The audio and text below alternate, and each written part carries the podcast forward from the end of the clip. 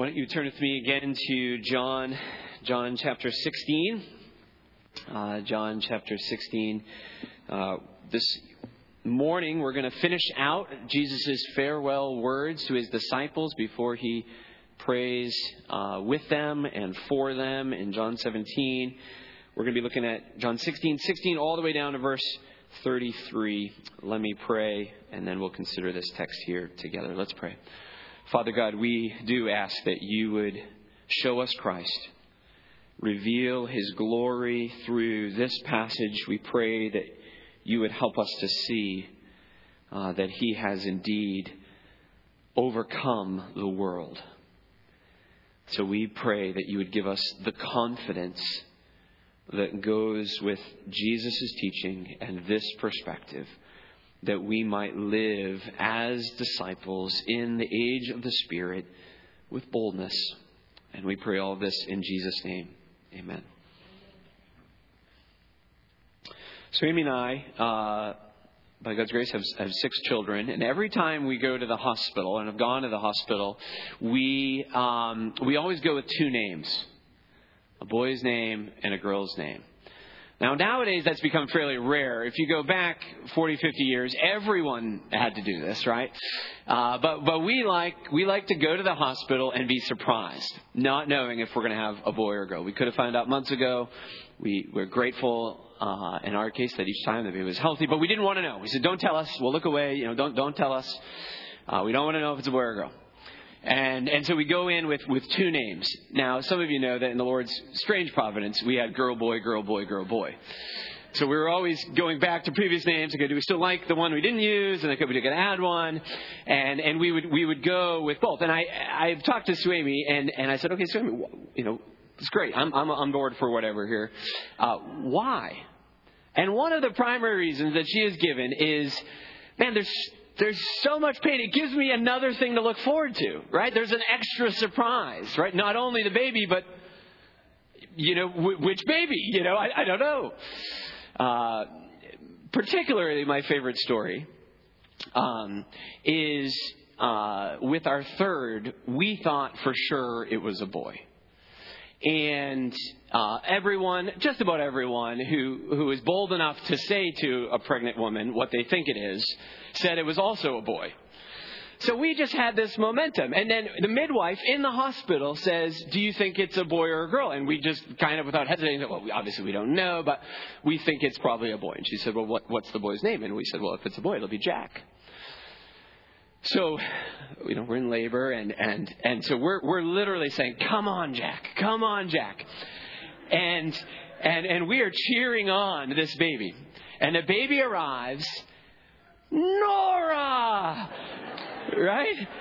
And it just added to the joy. It's a great story, but it's added to the joy, right? The added surprise. The, the baby has arrived. Is a boy is a girl? We don't know. The announcement, be able to share it with family and friends. Jesus takes that exact point, less about the gender, more about the joy of the baby, and, and says, okay, let me use that to illustrate the point I'm making. There will be pain, and there will be suffering, and then there will be joy.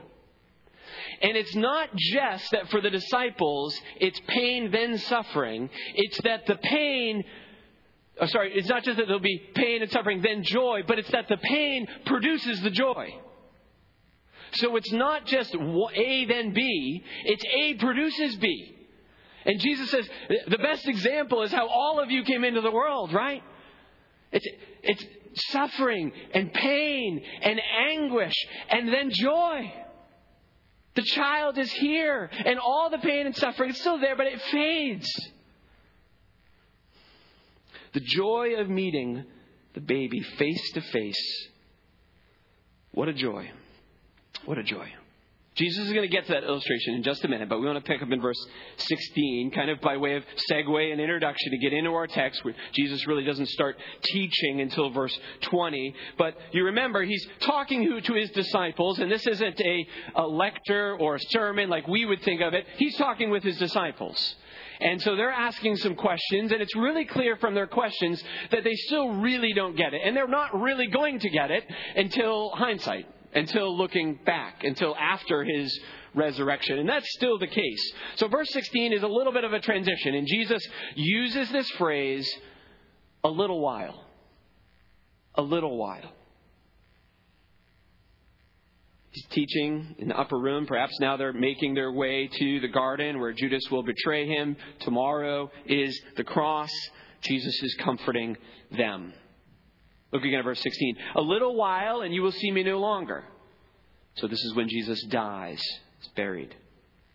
Then he continues. And again a little while and you will see me. This is when he rises and appears to his disciples before the ascension. And, and these disciples, these 11, they don't know what he's talking about. What is all this talk about a little while? And back in verse 10, he talked about going to the Father. They still don't understand that. What, what was all this talk about going to the Father? So in verses 17 and 18, we have kind of a summary of their confusion. They clearly don't get it. Verse 19, Tim read it earlier. Jesus knew what they were talking about. And so in verse 20, he begins asking, sorry, answering the question that they didn't ask. Right. They were wondering, but they hadn't asked it. And he says, Let me answer your question. So in verse 19, he, he summarizes their question. They're, they're wondering about the timing in this little while. And then beginning in verse 20, he gives his answer. And here we're, we're coming into the final words of Jesus' final words. First, we'll have three points in the three sections here, but first, verses 20 through 24, we have short term sorrow turns to long term joy. And I think we have to read this passage carefully. First blush, I think we could misunderstand it. Short term sorrow leads to long term joy. Jesus is going to tell them what to expect. The world's going to rejoice when I'm crucified,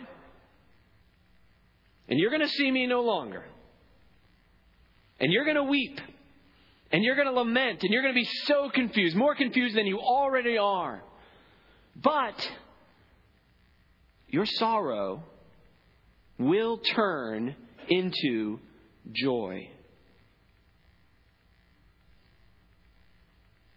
Their anguish is going to be real, and it's coming really quickly for his disciples. But his anguish on the cross for them will turn their anguish into joy in a little while.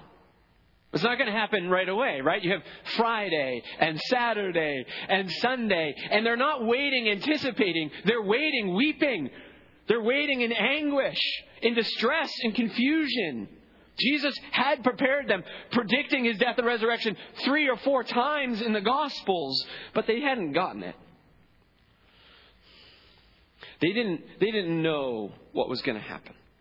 So as we read uh, Jesus' teaching here in verse 20, we've got to ask okay, do we apply it to ourselves directly? How do we think through us now? We, we know he's talking to them then. Is he talking to us in our sorrow now? Waiting for Jesus to appear again, to return for his church. Is that what Jesus is talking about? Is that how we should apply it for ourselves? I think, no, right? So, do we experience the same pattern? Suffering now, then glory. Yes, Paul talks about this. Peter talks about this. It's not glory now, it's suffering now, then glory. That is the pattern. But is Jesus describing our lives as the church as short term pain, as childbearing? No, he's describing the cross, right? He's just said that it's to our advantage that he goes away. It's to our advantage. So his ascension doesn't usher in kind of a second time of sorrow, but a time of the Holy Spirit. We have the Spirit now. We have the advantage of his work convicting and guiding. We have joy now, right? We're living in this time of long term joy. I think that's the implication. I think that's exactly what the analogy in verse 20 means. Look again at, at verse 20. Truly, truly, I say to you, you will weep and lament. Sorry, verse 21. When a woman is giving birth, she will have sorrow because her hour has come, but when she has delivered the baby, she no longer remembers the anguish for joy that a human being has been brought has been born into the world. The pain produces joy. The cross leads to the resurrection. It's not just death and then life, it's death leading to life. So the pain of delivery leads to the joy of the human being being born into the world. So it's causal, not just chronological. It's not just, okay, there's some contractions and then there's some cuddling. Okay. No, the contractions are leading to the cuddling. This is how uh, one author, Sinclair Ferguson, put it. Jesus is teaching his disciples that suffering becomes the raw material in the Father's hand, and from it, he means to create glory. So there is a pattern, there is an application, but it's, it's not first to us. Ferguson continues Sorrow will lead to joy. God is the potter. We are his living clay. Sometimes his molding and his shaping of our lives hurts. But it has in view our transformation into the image of Christ. This is how Paul puts it. For this momentary affliction is preparing for us an eternal weight of glory, beyond all comparison. As we look not to the things that are seen, but to the things that are unseen. For the things that are seen are transient, the things that are unseen are eternal. Do you see what God's doing in your life? It's hard to see in the moment, it's hard to see in the pain. But do you see what He's doing through it? So take courage, endure patiently, look long term, and find hope in Jesus' words. Look at the middle of verse 21 again. She no longer remembers the anguish. What a, what a summary of our lives for all eternity. In our passage here, we've talked about long term joy. Jesus mentions the source, I think, two different ways. Two, two sources, we might say, of long term joy under the first point here still. The first is Jesus himself. Jesus is the source of our joy. He is our joy. He brings lasting joy because He is alive. I love verse 22. So also you have sorrow now. And then we expect, but you will see me again. He's already used that phrase three times, but it's not what we find. He says, I will see you again. I will see you again. Uh, the analogy breaks down, but I, I, I think it might be helpful for us to feel the difference, right? If I told you some years ago, let's say, I saw the Queen of England, you would think, oh, that's an amazing story. You must have been in London, probably on the street somewhere, and the motorcade went by, and maybe you looked in her little chariot of a car and you saw the Queen of England. But then if I told you the Queen of England saw me, do you see the difference? It's a summoning. It's, there's something significant there. And Jesus doesn't just say, You're going to see me again. He says, No, I'm going to come and I'm going to see you. I'm going to visit you. I'm going to pursue you. I'm going to come to you again. Take heart. And verse 22 continues, Your hearts will rejoice. When the risen Christ sees his disciples and they see him, their hearts will rejoice. It'll be confirmation. He's risen from the dead on the third day, just like he said. The Spirit will bring his words to mind. And then he says, and no one will take your joy from you. Your sorrow turns to joy when Jesus is raised. And no one takes your joy from you. Why? No one can take Jesus from you. a living Savior. He's conquered sin and death, brings long term joy for his disciples. Jesus is his disciples' joy. So threats to their joy may arise, but their joy cannot actually be threatened. Jesus can't be taken from them, so joy can't be taken from them, and they can't be taken from Jesus. So there's no threat. Uh, think of what Jesus said back in chapter 10 I give them eternal life and they will never perish, and no one will snatch them out of my hand. My Father, who has given them to me, is greater than all, and no one is able to snatch them out of my Father's hand. So, does this mean that our joy as Christians will never be challenged? No. It'll never ebb, no. But it is a flame that cannot die out because the risen Christ cannot die again. Think of, think of Peter. He has caused us to be born again to a living hope through the resurrection of Jesus Christ from the dead. Risen Savior, living, reigning, living hope. Do you see? Jesus says our joy is secure because he will rise again. His joy, sorry, his life never ends, and so our joy never does either. For the Christian, sickness may take your strength, but it cannot take your joy. Disappointment may change your plans, but it cannot take your joy. Death may take your life, but it cannot take your joy. Because your joy is a person, and he lives never to die again. Jesus is the source of his disciples' joy. But then he gives a second source, a surprising one. Look again at verse 23. It's answered prayer. And here we need to read carefully. In that day you will ask nothing of me. That is, after the resurrection, I think Jesus is saying, you're not going to ask the same type of questions from a posture of confusion. You're going to be able to look back at what just happened, and you're going to be asking different questions, we might say. You're going to be making different requests. Truly, truly, I say to you, he continues, whatever you ask of the Father in my name, he will give it to you. After the resurrection, you'll ask in my name, and the Father will answer. So, what does it mean to ask in Jesus' name? I think this is good to pause. We do it. Uh, I, I must confess that I have concluded one or two phone calls in my life with, in Jesus' name, amen it's funny because that's kind of how we hang up with God, so to speak, right? We just kind of throw it out in Jesus' name, amen. You know. And uh, it's similar to when I'm told, yeah, anyways, there's, other things that you'll slip up and say, right, on phone calls. You got to be careful. Things you say so common. But there's more, there's more going on here, isn't there? To pray in Jesus' name is not only obedience, right? He's commanded us to do this.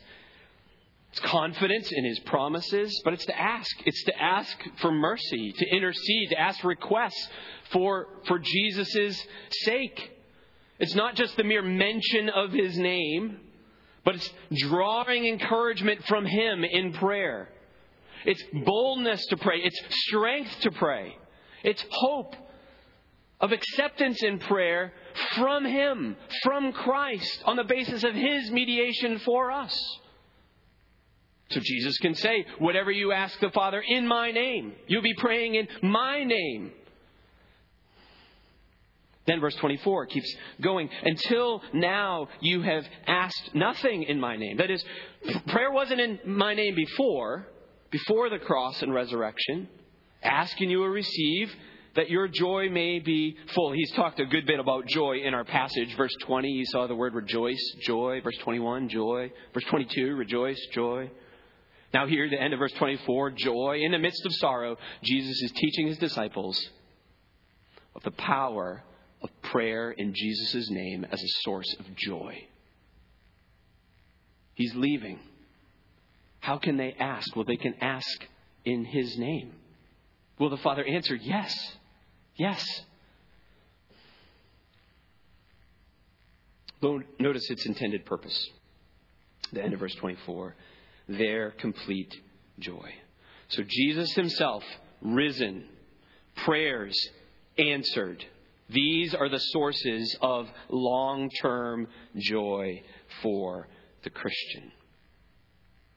Point number two. Point number two, verses 25 through 28. The Father himself loves you. These are the final words of Jesus' final word. The Father himself loves you.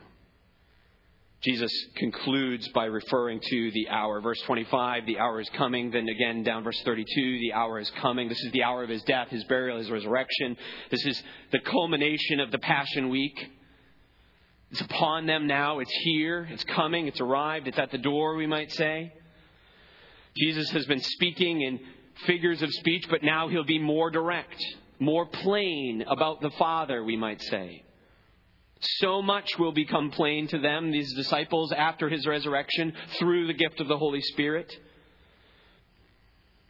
None of them really put it together before now. None of them really will until after the resurrection, when the Holy Spirit will continue to unpack the significance of Jesus' life and ministry as the Messiah. Soon it will be plain. What Jesus says next there in verse 26, I think is surprising. Look at verse 26. In that day, you will ask in my name. He's repeating what he just said back in verse 23. After my resurrection, you won't ask the confused questions. You'll intercede. You'll ask the Father in my name. Prayer for Christians is marked by prayer in Jesus' name on the basis of his finished work. But then the question might arise okay, by asking in Jesus' name, by praying like that, are we going to somehow be distanced from the Father? Uh, is my access to the Father becoming more limited? Does it mean that I can only ask Jesus for things and then Jesus kind of passes on the note to the Father? Jesus explains his answer. He answers those questions no. At the end of verse 26 and verse 27 into verse 28. Look at the end of verse 26. And do not say to you, I do not say to you that I will ask the Father on your behalf. What a fascinating statement. I do not say that I will ask the Father on your behalf. Oh, interesting. For the Father himself loves you, beginning of verse 27. The Father doesn't need nudging. His hand isn't forced by Jesus so that the Father, well, I guess I have to start loving sinners now. No, it was the Father's love for the world that sent Jesus into the world. Isn't that what John 3:16 says? God so loved the world that he gave his only begotten son. The Father doesn't love you because Jesus died for you. No, Jesus died for you because the Father loves you. I think many in our culture have allowed God's love to diminish their understanding of God's holiness. I think many in the church have done the opposite. A right understanding of God's holiness has led some, maybe some of you, to diminish his love. Brothers and sisters, God's love is God's holiness, is his goodness, is his justice, and on and on, right? They cannot be separated from one another. They ought not, cannot be pitted against each other. So linger over Jesus' words here. The Father himself loves you. The Father himself loves you. Revisit John 3:16 and linger over the Father's love for you. So what do we make of the end of verse 26? I do not say to you that I will ask the Father on your behalf. We know from elsewhere in Scripture that Jesus intercedes for us. This is precious to us. Who is to condemn? Christ Jesus is the one who died, more than that, who was raised, who is at the right hand of God, who is interceding for us. Romans 8. Consequently, Hebrews 7, he is able to save to the uttermost those who draw near to God through him, since he always lives to make intercession for, uh, for them. Or 1 John 2 1, My little children, I am writing these things to you so that you may not sin. But if anyone does sin, we have an advocate with the Father, Jesus Christ the righteous. How do we think through those passages and then Jesus' words that I'm not going to bring requests on your behalf? How, how do we think through this? I think those passages, those rich passages, are on Jesus' role in our redemption. Jesus is the basis for our acceptance before God. Hallelujah. He is the only way to the Father. He is the only grounds. Jesus is the only grounds of our acceptance before holy God. But those verses don't require what I think we can slip into, which is kind of an assembly line mindset with prayer. Where we pray, and then that prayer goes down the line to Jesus, and then Jesus, if he sees fit, passes that prayer down the line to the Father. Jesus is saying, no, that's not how it works at all. I'm not restricting your access to the Father. I'm creating it. Look again at the end of verse 26. I do not say to you that I will ask the Father on your behalf. So Jesus is saying, okay, it's, it's not Jesus asking the Father for us, kind of passing the request down the line. It's us asking the Father on the basis of Jesus' finished work for us. In this sense, Jesus isn't asking the Father on our behalf at all. We are asking in His name based on His person and work, His redemption, His righteousness, His perfection, His promises. He, His life is the grounds for our acceptance. He is our only mediator, and He intercedes with His blood. And as a result, I have access to God.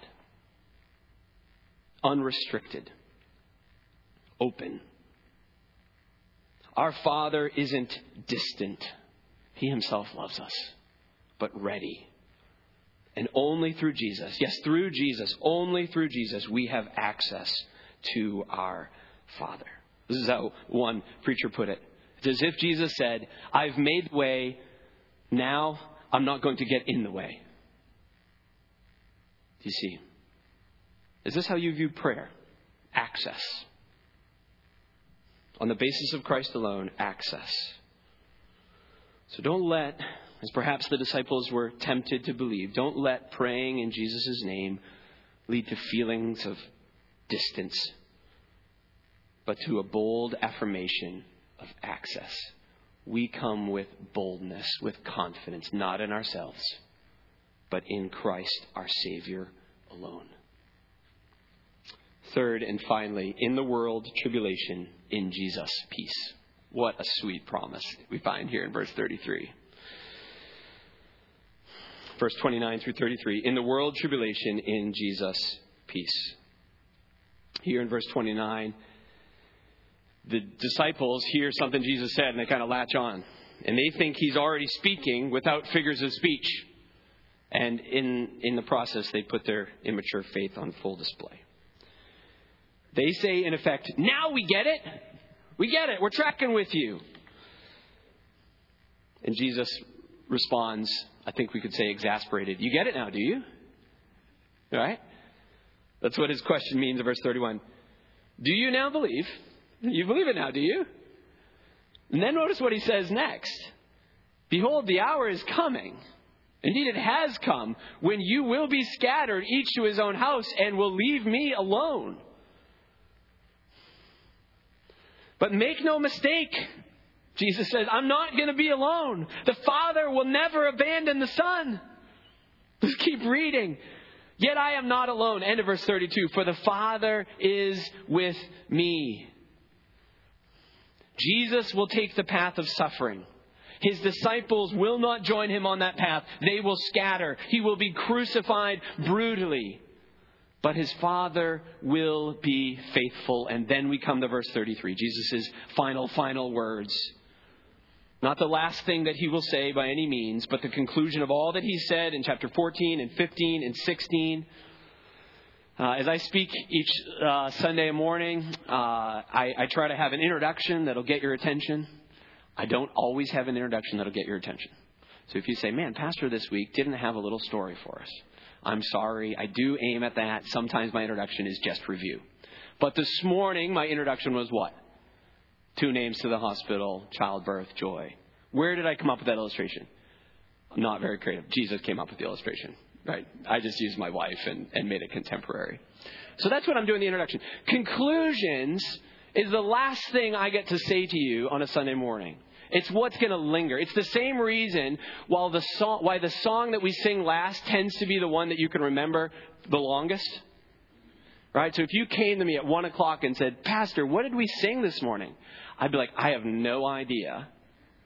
But if I did have an idea, it would probably be the last one. It'd probably be the one that I could come up with. I, I know a lot of churches, and I think we often do, where uh, after we dismiss, the pianist will play one or two songs, and they'll play the songs we just sung, right? So it'll just kind of be in your mind. It's the last thing you heard. It, it's what lingers with you. It's what you take into the day. That's how sermon conclusions are. The, it's the last thing. Summarizing, yes, but it's the last thing. It's what, what we need to take with us, what we're likely to remember the most. What does Jesus say last? What's the last thing he says to the eleven before he heads to the cross. What's the last thing he wants to say to them directly? Jesus' final words really give the purpose for everything he said. Let me, let me give you my heart. Let me give you my purpose. Why we, we just talked for the last couple hours here in the upper room.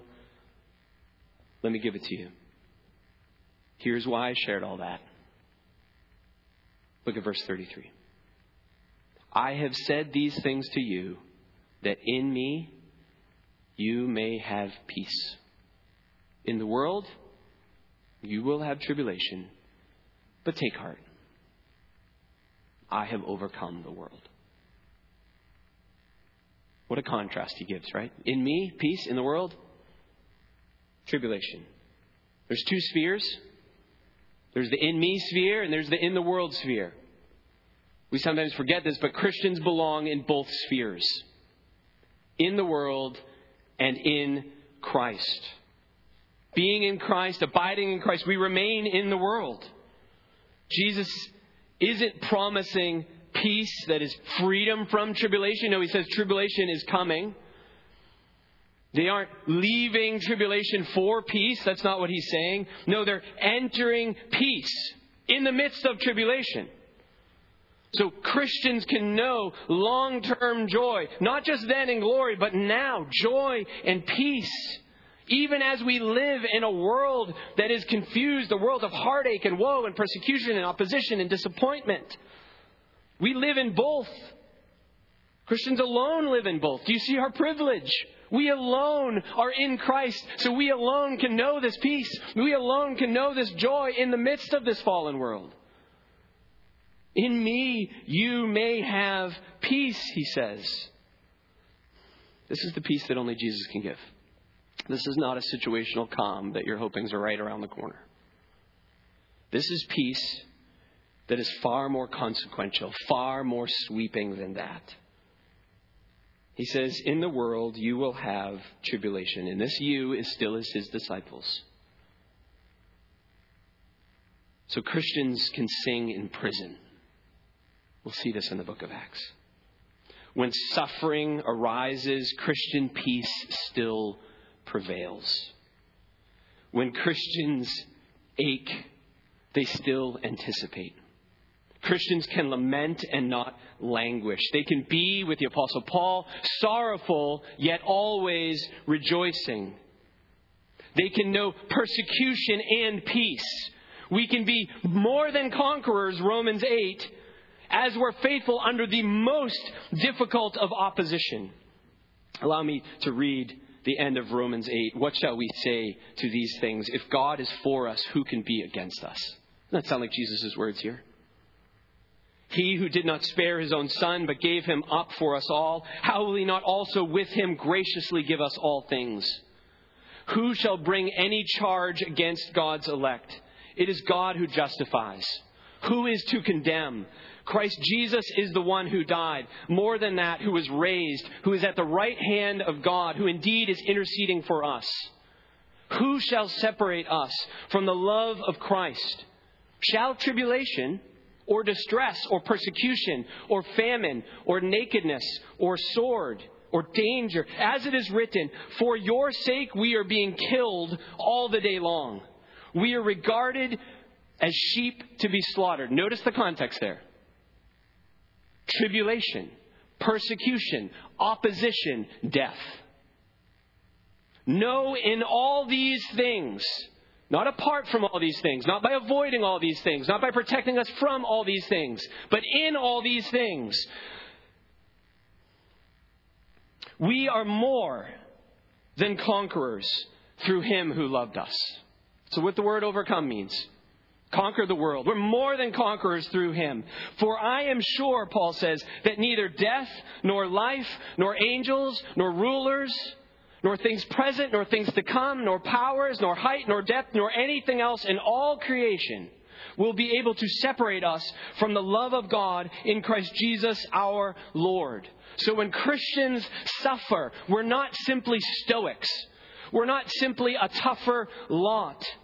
We're not gluttons for punishment. No, we do not have the resources to suffer. We do not have the resources to navigate faithfully in this fallen world. We persevere and we know peace in tribulation because of the triumph of Christ, because of the Spirit within us. So Jesus says, Take heart, I have overcome the world. Victory is mine, he says. Just as I defeated the prince of the power of the air, so I've conquered this world.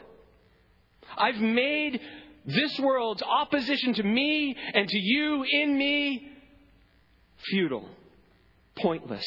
The decisive battle has been fought, not by us, but for us, and Jesus has won. He has conquered. Now, make no mistake, the world fights on. There is still opposition, there is still tribulation, but make no mistake, Christians share in Christ's victory. And so, now, this peace, even in the midst of opposition. We sang this earlier. Let me read it to you. Midst toil and tribulation and tumult of her war, she waits the consummation of peace forevermore. Till with the vision glorious, her longing eyes are blessed, and with the church victorious shall be the church at rest. We cannot be harmed, not in the end. And we know who triumphs in the end. So nothing, not even death itself, can separate us from his love. So take heart, brothers and sisters. Take heart. Opposition, take heart. Heartache, take heart. Suffering, take heart. With the victory secured by Christ, we are secure in Christ. Peace, joy. Not calm, not escape, but conquered foes, and so confidence. So take heart this week, brothers and sisters, at work. Greater is he that is in you than he that is in the world. Take heart at school this week. Take heart as you read the headlines this week. More fundamentally, I think here is take heart as you go this week, as we scatter faithfully, as you go on mission, as you bring the good news to your neighbors and loved ones this week. You go in his name, and so you do not go alone. In the world, tribulation, yes. In Jesus, peace. So take heart. He has conquered the world. That's the truth that Jesus wants to leave with you in his farewell. That's the taste that he wants us as his disciples to have on our tongues and in our mouths as we go this week on mission for him. He is leaving. Opposition is coming, but so is the Spirit. So go, and as you go, take heart. Jesus has conquered the world. Let's pray.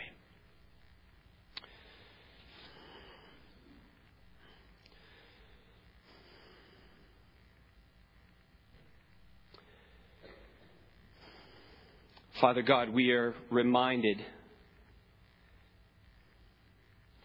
that in the list of those who are thrown into the lake of fire at the end of Revelation, the first group listed are cowards. We confess that we, as your disciples, are often far too cowardly. Thank you for Jesus. Thank you that because he has overcome the world, we can take heart and we can know peace and we can know joy in the midst of tribulation. Help us not to be cowardly. Help us to rely on your Spirit and to go with boldness, with confidence, not in ourselves, but in our Savior, in whose name we pray. Amen.